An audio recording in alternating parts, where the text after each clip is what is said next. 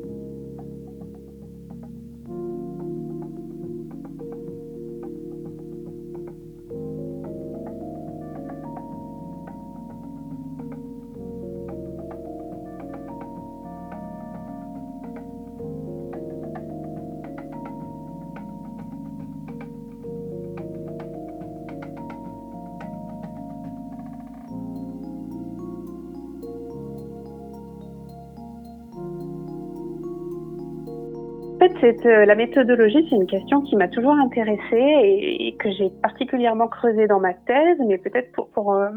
refaire le, le point en fait sur qui je suis pour comprendre pourquoi ce livre.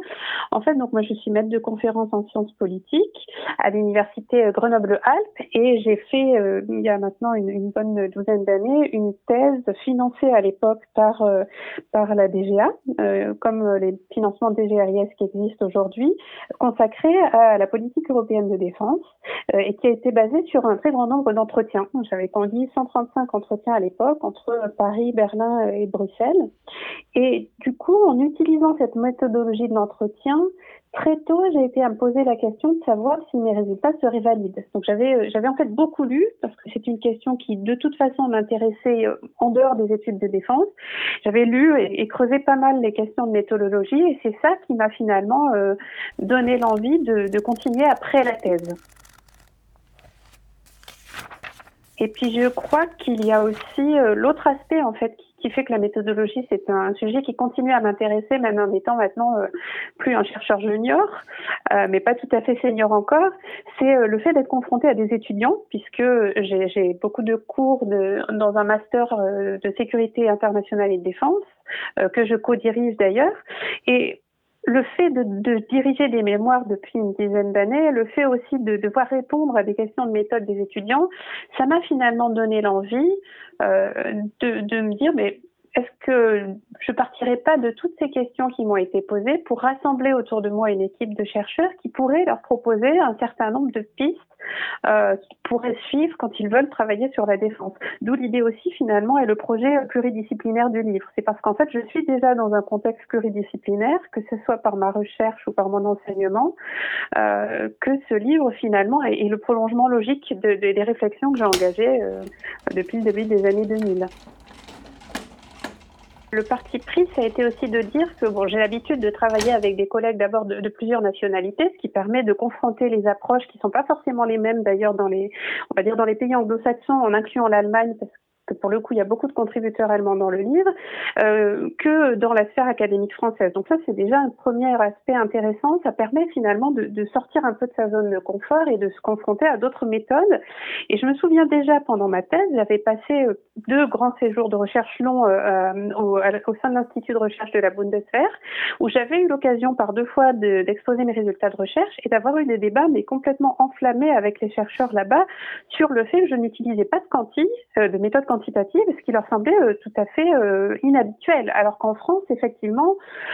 euh, en tout cas, à l'époque où j'ai commencé ma thèse, bon, le vent était plutôt vers les études qualitatives, avec notamment quand on sortait comme moi d'un laboratoire de politique publique, une grosse focale portée sur l'entretien semi-directif.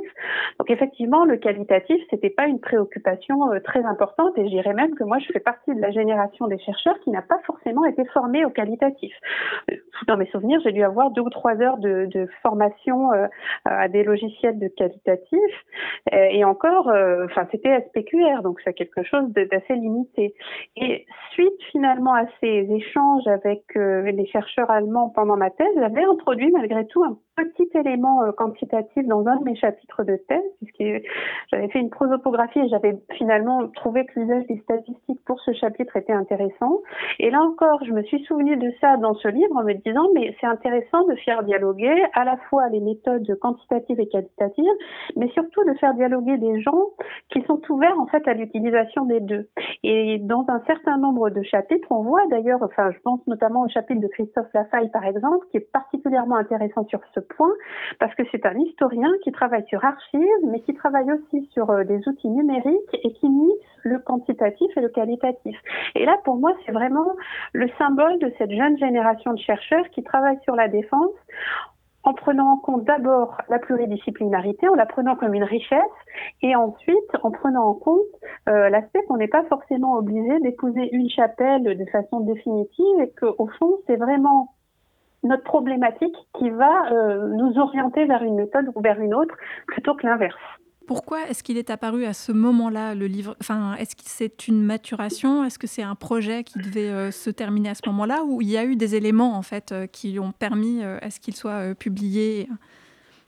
Alors je dirais qu'en fait, ce sont des éléments de contexte qui ont rencontré un intérêt qui était le mien euh, de, depuis toujours finalement, hein, depuis euh, les débuts de ma vie de chercheuse. Euh, en particulier, l'élément de contexte, ça a été euh, les, les, dernières années, et notamment depuis les attentats de 2015, qui ont vu fleurir non seulement le débat autour du, du manque d'études autour des questions de défense et de sécurité au sens large en France, quand on, on a beaucoup comparé la situation française avec la situation anglo-saxonne, par exemple, en déplorant pour, euh, pour un certain nombre de chercheurs l'absence euh, d'études stratégiques ou l'absence d'un champ d'études de, la guerre qui soit vraiment clairement identifié au CNU, par exemple, en France contrairement au cas anglo-saxon. Et puis il y a eu aussi euh, le fait, alors là c'est plutôt l'enseignante qui parle, de voir affluer de plus en plus sur euh, les ou sept dernières années des dossiers d'étudiants euh, dans le master dont je m'occupe euh, qui sont vraiment très intéressés par les questions de défense. Et souvent, je me rends compte que même mes étudiants de première année, puisque je donne un cours d'introduction aux relations internationales en première année, je me rends compte que ça les intéresse en fait. Donc c'est tous ces éléments qui ont fait que je me suis dit c'est probablement le bon moment. Alors malgré tout, euh, au cours de la dernière décennie, il y avait eu déjà plusieurs ouvrages, notamment en langue anglaise, plusieurs ouvrages académiques, des handbooks notamment, qui ont essayé d'alimenter un peu cette euh, réflexion autour de la méthode euh, qu'on peut utiliser quand on étudie les questions de, de défense ou de, de, sécurité. Mais le projet de mon ouvrage est un peu différent dans la mesure où vraiment ce qui le marque, c'est le dialogue pluridisciplinaire. C'est-à-dire que il m'a semblé important de mettre en lumière des choses que je n'avais pas forcément retrouvées dans ces différents euh, handbooks euh, publiés depuis euh, le milieu des années 2000, comme par exemple, voilà, la recherche en géographie autour des études de défense. Moi, ça m'intéressait, on va dire à titre profane, et j'avais rien trouvé d'intéressant sur sur ces questions-là, ou rien de vraiment fouillé. Euh, de la même façon, euh, j'ai pu euh, réaliser avec Laurent Bordello dans le, livre un ouvrage sur une question qui nous a semblé avoir complètement échappé dans ce, de son champ d'études-là, qui est l'analyse secondaire des données produites quand on travaille sur la défense. On s'est demandé quelle mesure on peut euh, réanalyser des données produites dans le cadre d'une étude sur la défense, quels sont les défis que ça pose, la confidentialité, le consentement, etc. Et là encore, euh, en faisant nos recherches, on s'est rendu compte qu'il n'y avait pas, qu'il n'y avait rien du tout en fait sur ces questions-là. Donc vraiment, l'idée c'était d'apporter notre pierre à l'édifice tout en finalement complétant des aspects qui n'étaient pas forcément abordés et surtout qui n'étaient pas abordés en français, puisque L'autre aspect de l'ouvrage, finalement, c'est de mettre euh, à disposition en langue anglaise, euh, et l'anglais a été choisi parce que ça permet une meilleure diffusion du livre, des travaux qui jusque-là n'étaient accessibles qu'aux natifs, soit francophones, soit germanophones, puisque, comme je l'ai dit tout à l'heure, hein, l'essentiel des contributeurs sont des chercheurs soit français, soit allemands. Mais leur euh, recherche n'était pas forcément euh, accessible, en tout cas leur recherche sur les aspects méthodologiques n'était pas forcément accessible en langue anglaise à un public varié. Donc là aussi, bah, le projet de l'ouvrage, c'est ça en fait.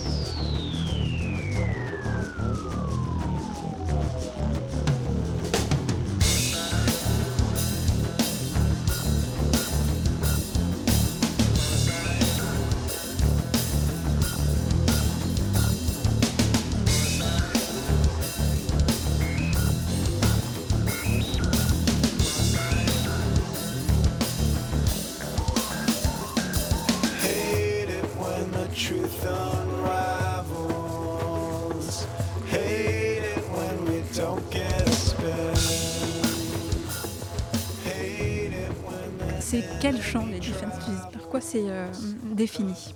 En fait, les études des défenses, c'est vraiment un domaine qui est multidisciplinaire, qui va examiner comment des agents, et en particulier les États,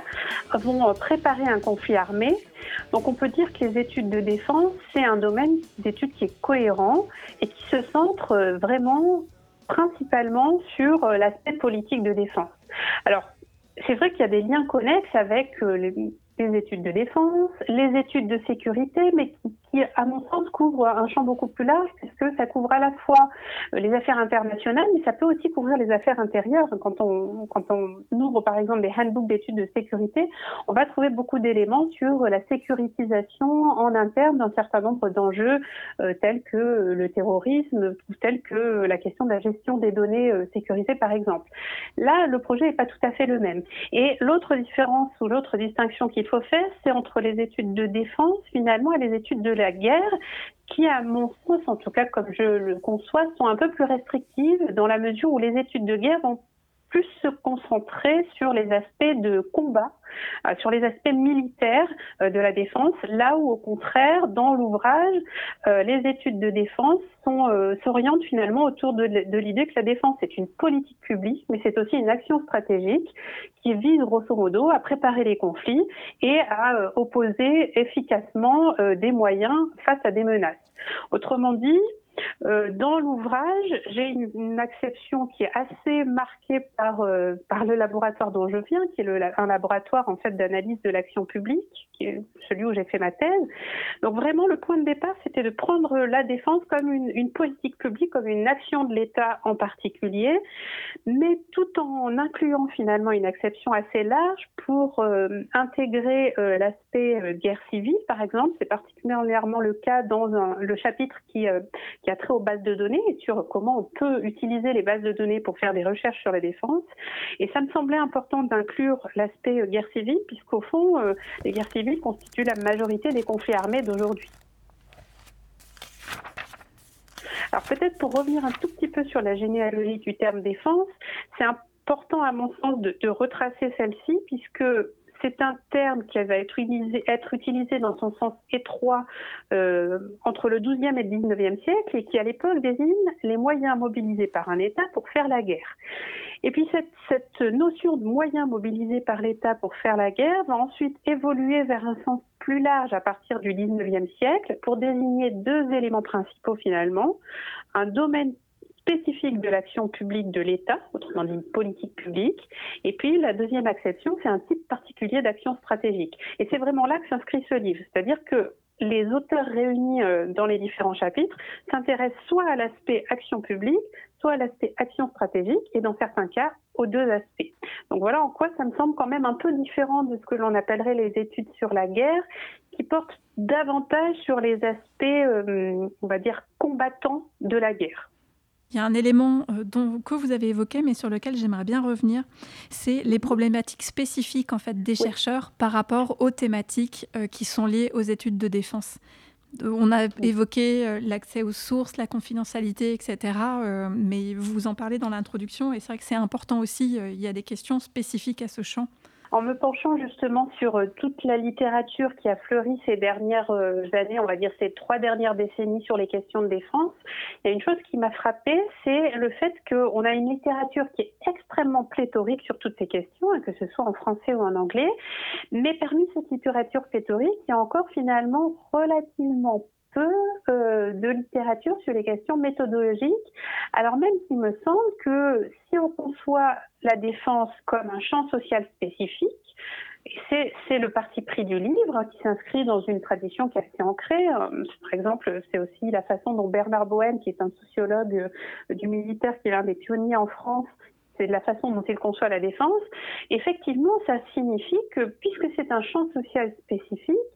eh bien, il faut avoir une réflexivité sur la méthode qu'on utilise pour pouvoir bien saisir ce champ. Alors, en quoi est-ce que c'est un champ social spécifique? Eh bien, d'abord parce que le champ de la défense, il a une fonction sociale qui est très clairement identifiée dans les sociétés humaines. Et plus précisément, quand on relit un peu Norbert Elias, par exemple, autour de la formation de l'État moderne, on se rend compte que la défense et le militaire, ils sont vraiment intrinsèquement liés à la construction du monopole euh, de la violence étatique. Autrement dit, ce champ de la défense, il a un objet en particulier, c'est mettre en œuvre la violence de l'État, alors, bien souvent à l'extérieur du territoire national, mais aussi, on le voit bien avec euh, le cas des opérations de lutte contre le terrorisme, comme Sentinelle en France, mais pas propre à la France, parfois aussi à l'intérieur euh, du territoire national. Et donc, cette mise en œuvre de la violence de l'État, il me semble qu'elle fait de la défense une profession euh, qui n'est pas finalement banale ou qui n'est pas aussi commune que d'autres professions. Alors il y a eu dans les littératures américaines tout un champ d'études euh, autour de la banalisation du métier militaire qui s'inscrivait justement dans la transition euh, des armées vers des armées professionnelles après la guerre froide. Mais moi je continue à, à faire partie de ceux pense que, pour le coup, le champ de la défense est un champ social spécifique et que donc, il soulève des problématiques spécifiques. Et en particulier, il me semble qu'il soulève une problématique importante qui est la question du, du, dilemme, du dilemme insider-outsider, c'est-à-dire comment le chercheur peut-il avoir accès à son terrain, peut-il avoir accès aux données, comment peut-il être perçu euh, non pas comme un intrus, mais comment peut-il aussi maintenir la distance nécessaire pour pouvoir porter sur son objet un regard scientifique et non plus un regard d'acteur impliqué. Donc c'est vraiment un dilemme qui me semble fondamental et qui nécessite justement d'avoir une bonne réflexivité sur la méthode qu'on utilise, notamment quand on utilise des entretiens, par exemple. C'est toujours important, ce qui a été mon cas et ce qui est ma pratique, dans l'utilisation des entretiens, de pouvoir toujours bien restituer les conditions dans lesquelles se produisent l'entretien et de pouvoir finalement situer euh, la position sociale de l'acteur que l'on interroge, qui va nous en dire finalement autant que le discours de l'acteur lui-même. Et il me semble d'ailleurs que, toujours pour éclairer cette question de l'accès au terrain, le gros avantage finalement du choix qui peut être fait pour, pour les études et pour la méthodologie qualitative, notamment par l'entretien ou par l'observation participante, c'est justement de pouvoir créer un lien de confiance avec euh, le milieu de la défense, que ce soit avec la hiérarchie ou encore avec euh, les soldats du rang, par exemple. Je me souviens d'avoir discuté beaucoup avec des collègues sociologues qui euh, faisaient des études auprès de soldats du rang sur des engagements militaires multinationaux. C'était lors de ma thèse en Allemagne. Et effectivement, ils m'avaient rendu compte de combien c'était important finalement de ne pas être vu comme un intrus. Parce que ça permet de recevoir une parole qui, qui va aller au-delà finalement de la parole officielle, mais ça permet plus encore d'avoir un accès aux pratiques des acteurs, ce qui peut être tout à fait intéressant euh, dans un certain nombre d'études sur, euh, sur la défense. Donc il me semble que ça, c'est vraiment une question particulière. Et l'autre aspect important pour lequel, encore, la, la réflexivité est nécessaire autour de la méthodologie, c'est la question du secret finalement et de comment on peut restituer la parole recueillie auprès des acteurs de la défense dans le cadre d'une recherche. Et là, euh, au fond, alors chacun va adopter la méthode qu'il préfère, c'est-à-dire est-ce qu'on peut citer nommément la personne ou pas, bien évidemment, ce qu'il faut, c'est d'abord être en accord avec les acteurs que l'on a interrogés et puis être en accord éventuellement avec la législation du pays dans lequel on se trouve et avec les pratiques scientifiques qui sont celles euh, de la communauté académique dans laquelle on se trouve. J'ai par exemple eu il y a quelque temps un débat avec un collègue qui a été formé pour sa thèse au Canada et qui me disait qu'au Canada, la règle était très stricte, c'est-à-dire qu'on anonyme complètement les entretiens. La pratique qui avait été la mienne dans le cadre de ma thèse, c'était une anonymisation, on va dire,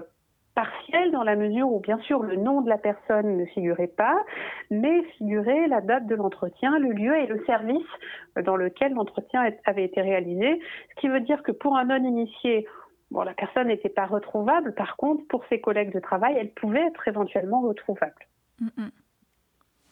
Donc ça, c'est vraiment, euh, je dirais, c'est un des dilemmes récurrents finalement quand on fait des recherches sur la défense. C'est comment ne pas être perçu par un intrus comment maîtriser finalement le langage qui peut être parfois très technique à utiliser dans ce domaine-là, mais comment en même temps ressortir du terrain pour pouvoir produire une recherche qui soit réellement scientifique et qui soit pas seulement de l'itération du discours qui a été obtenu en entretien.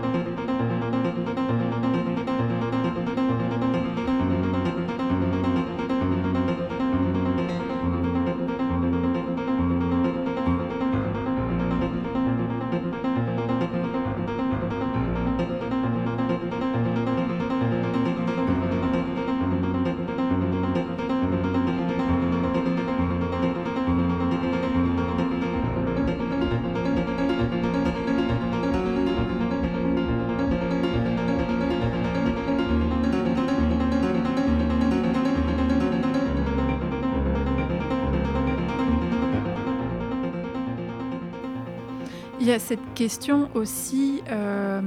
enfin c'est une question récurrente dans les SHS, mais à chaque fois qu'on veut pouvoir définir un sujet, circonscrire un sujet pour pouvoir euh, en retirer du sens. Par exemple, on parle de conflit, on parle de terrorisme, on parle de bases de données qui vont poser ce genre de questions. Et euh, normalement, on parle de conflit interétatique et finalement on se retrouve à parler que de conflits intraétatiques puisque c'est ce grand type de conflit qui a lieu aujourd'hui. Donc ça veut dire que même quand on crée une base de données derrière, on doit euh, avoir un énorme travail de définition de chacun de ces termes en fait pour pouvoir savoir dans quel champ on se, on se situe pour, pour, pour ensuite euh, en, en extraire des informations. Alors tout à fait, et un des aspects d'ailleurs assez euh, étonnant de, de qui va dans le sens de ce que vous dites, c'est que quand on regarde le nombre de bases de données qui existent sur les questions de défense au sens vraiment le prix euh, de façon la plus large, on se rend compte qu'il en existe des dizaines. Hein. Donc il en existe quelques-unes en français, il en existe beaucoup, beaucoup en anglais, un certain nombre en libre accès. Mais le problème, c'est la comparabilité de ces données dans la mesure où quand certaines bases de données vont utiliser le terme conflit, c'est vraiment au sens restrictif de conflit armé, là où d'autres bases de données vont mettre derrière une autre définition, là où certaines vont se baser uniquement sur les conflits conflits intra-étatiques, là où d'autres vont parler des guerres interétatiques. Donc effectivement,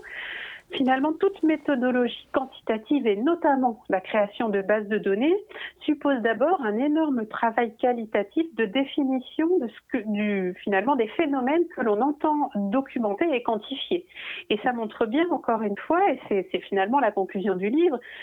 que les méthodes qu'elles soient quantitatives ou qualitatives, elles sont en fait nécessairement dans un dialogue qui, euh, qui vient enrichir les unes et les autres. Et c'est aussi la raison pour laquelle le choix de l'ouvrage est délibérément pluridisciplinaire, puisqu'il m'a semblé que sur un certain nombre de problématiques très contemporaines de la défense, le terrorisme par exemple, la question des budgets de défense, ou encore des questions euh, encore plus contemporaines liées par exemple à la digitalisation et aux questions cybernétiques,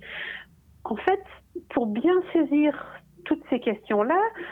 on ne peut pas se cantonner à une seule méthode ou une seule discipline, mais on est obligé finalement de, comment dire, d'avoir une, une, vision qui est plus large que ça, puisque ce sont exactement les sujets qui invitent au dialogue pluridisciplinaire. C'est-à-dire que là où, par exemple, la question terroriste va euh, nécessiter à la fois euh, euh, des connaissances en droit sur les différents textes qui régissent la lutte contre le terrorisme. Ça va aussi nécessiter des connaissances euh, techniques, notamment quand on s'appuie sur la lutte contre le, cyberterrorisme. On a aussi besoin de se tourner vers les méthodes quantitatives et même, je dirais, vers euh, les sciences informatiques. Donc l'idée, c'est plus encore que le,